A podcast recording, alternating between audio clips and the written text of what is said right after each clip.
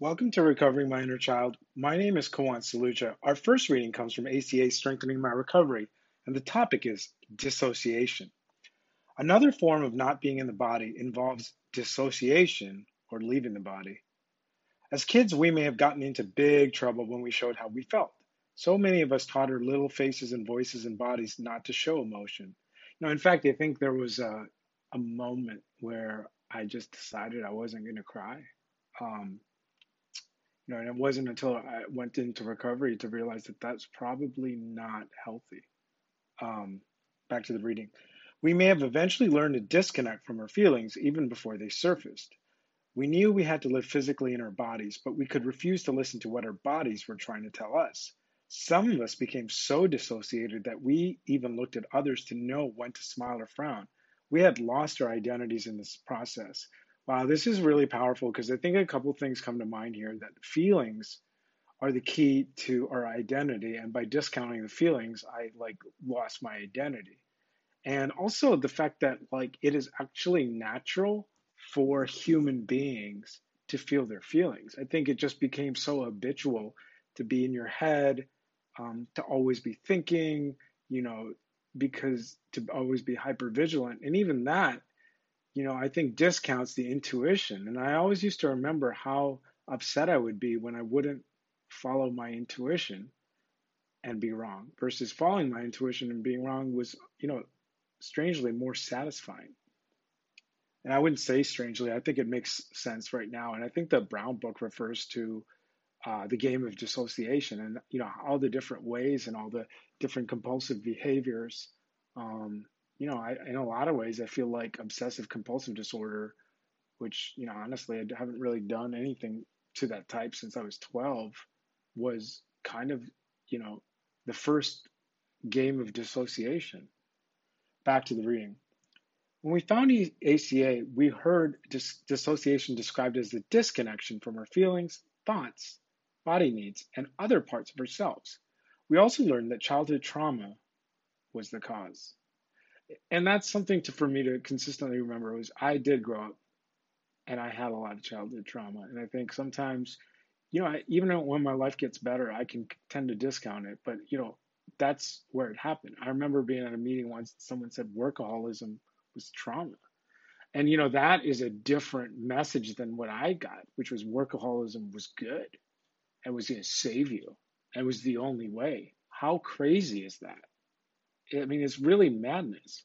And, you know, I, I, a lot of reasons that I do this thing is to, you know, try to get clarity with things. Back to the reading. At meetings, when we heard others say they felt numb, empty, or dead inside, we may have identified because of our own trauma and disconnect. We heard that change is possible, but it requires work. When we make the commitment to ourselves, our feelings start to show up. They may be strong and come in large quantities. Scary, but we have the support of other ACAs. Working the program and learning to trust in a higher power helps us to restore our true selves. We accept our feelings and become who we were meant to be. On this day, I will pause, find a quiet place to sit, and breathe.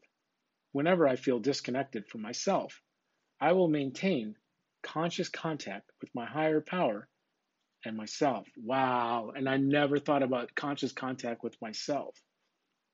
And just using breathing as a tool um, to try to reconnect. don't even have to, you know, close your eyes and feel the body. Just kind of use the breathing, the level of the breathing. You know, I've, you know, yeah, this is a really powerful reading. The next reading also comes from ACA Strengthening My Recovery, and the topic is gratitude. The gratitude we feel is limitless. Often we may have said or thought to ourselves at a meeting, I had so much going on that I almost didn't come but I'm so grateful I did because I heard just what I needed. In fact, that, you know, I think with in these times of COVID, I think that's the the thing that I miss the most, you know?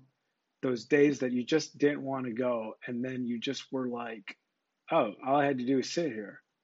You know, and and uh you know, the magic of, you know, an addict talking to another addict. And yeah, that's definitely something I miss. As our recovery progresses, we are thankful for what may seem to some of us like divine timing. We feel grateful for the right meeting topic at the best possible moment.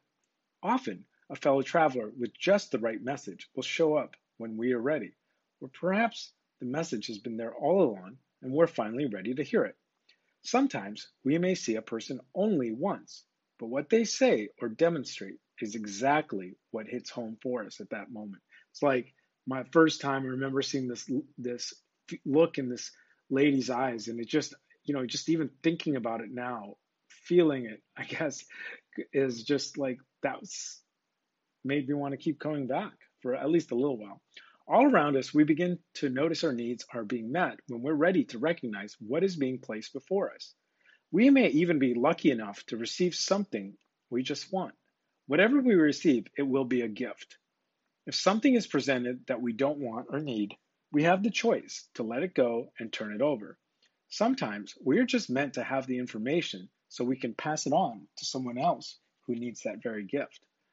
On this day, I am aware of the wonderful gifts that appear when I need them. I'm grateful for the opportunities they present for personal growth. Now we move to the language of letting go by the great Melody Beattie, and the topic is in between.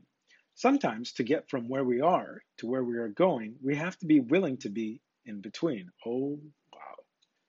One of the hardest parts of recovery is the concept of letting go of what is old and familiar, but what we don't want, and be willing to stand with our hands empty while we wait for God to fill them. Wow.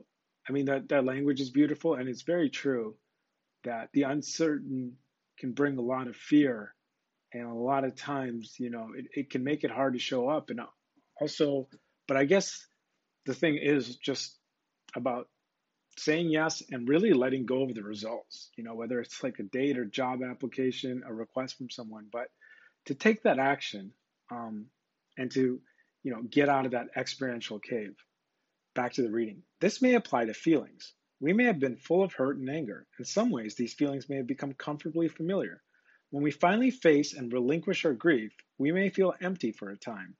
We are in between pain and the joy of serenity and acceptance. Being in between can apply to relationships. To prepare ourselves for the new, we need to first let go of the old.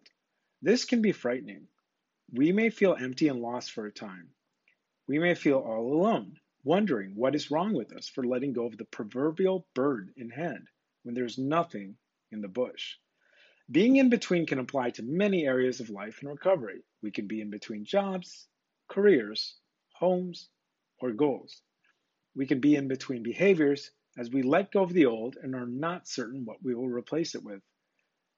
You know, this reminds me of when I like uh, was giving up uh, gambling and I was really scared, like what I would, you know, what was the next thing, and you know, it ended up being the gym, which was one of the top five greatest things that ever happened to me, you know, besides my mom and, you know, my, my scholarship to Northwestern. Back to the readings. Being in, uh, we can be in between behaviors as we let go of the old and are not certain what we will replace it with. This can apply to behaviors that have protected and served us well all our whole life, such as caretaking and controlling. You know, I think for me, something new is just trying to set, it is setting boundaries, not trying to. We may have many feelings going on when we're in between spurts of grief about what we have let go of or lost, and feelings of anxiety, fear, and apprehension about what's ahead. These are normal feelings for the in between place. Accept them, feel them, and release them. Being in between isn't fun, but it's necessary. It will not last forever. It may feel like we're standing still, but we're not. We're standing at the in between place. It's how we get from here to there. It's not the destination. We are moving forward even when we're in between. Today, I will accept where I am as the ideal place for me to be. If I'm in between, I will strive for the faith that this place is not without purpose, that it is moving me toward something good. And uh, yeah. And the final reading from Melody Beattie seems like this would be a little bit of synchronicity. The topic is gratitude. We learn the magical lesson that making the most of what we have turns it into more. Say thank you until we mean it. Thank God, life, and the universe for everyone and everything sent your way. Gratitude unlocks the fullness of life. It turns what we have into enough and more. It turns denial into acceptance, chaos to order, and confusion to clarity. It can turn a meal into a feast, a house into a home, a stranger into a friend. It turns problems into gifts, failures into successes, the unexpected into perfect timing, and mistakes into important events. It can turn an existence into a real life and disconnected situations into important and beneficial lessons. Gratitude makes sense of her past, brings peace to today, and creates a vision for tomorrow. Wow. And yeah, I'm starting to see that. You know, I'm starting to also see how my experience can start to benefit others. And that is something that, you know, I, how can you be grateful for that experience, you know? Um, definitely a work in progress, but I definitely come to the right place um, to, you know, to progress. Back to the reading. Gratitude makes things right. Gratitude turns negative energy into positive energy. There is no situation or circumstance so small or large that it is not susceptible to gratitude's power. I mean, and for me, that's the love in the rooms. We can start with whom we are and what we have today. Apply gratitude, then let it work its magic. Say thank you until you mean it. If you say it long enough, you will believe it. Today, I will shine the transforming light of gratitude on all the circumstances of my life. And that concludes today's readings for Recovering My Inner Child. Until next time, this is Kowan Saluja reminding myself to feel, really feel my feelings, even if it is just a couple breaths, to love myself. Maybe look at Kamal Ravikant's line and to pause because that's where God is and for my breath to match God's breath.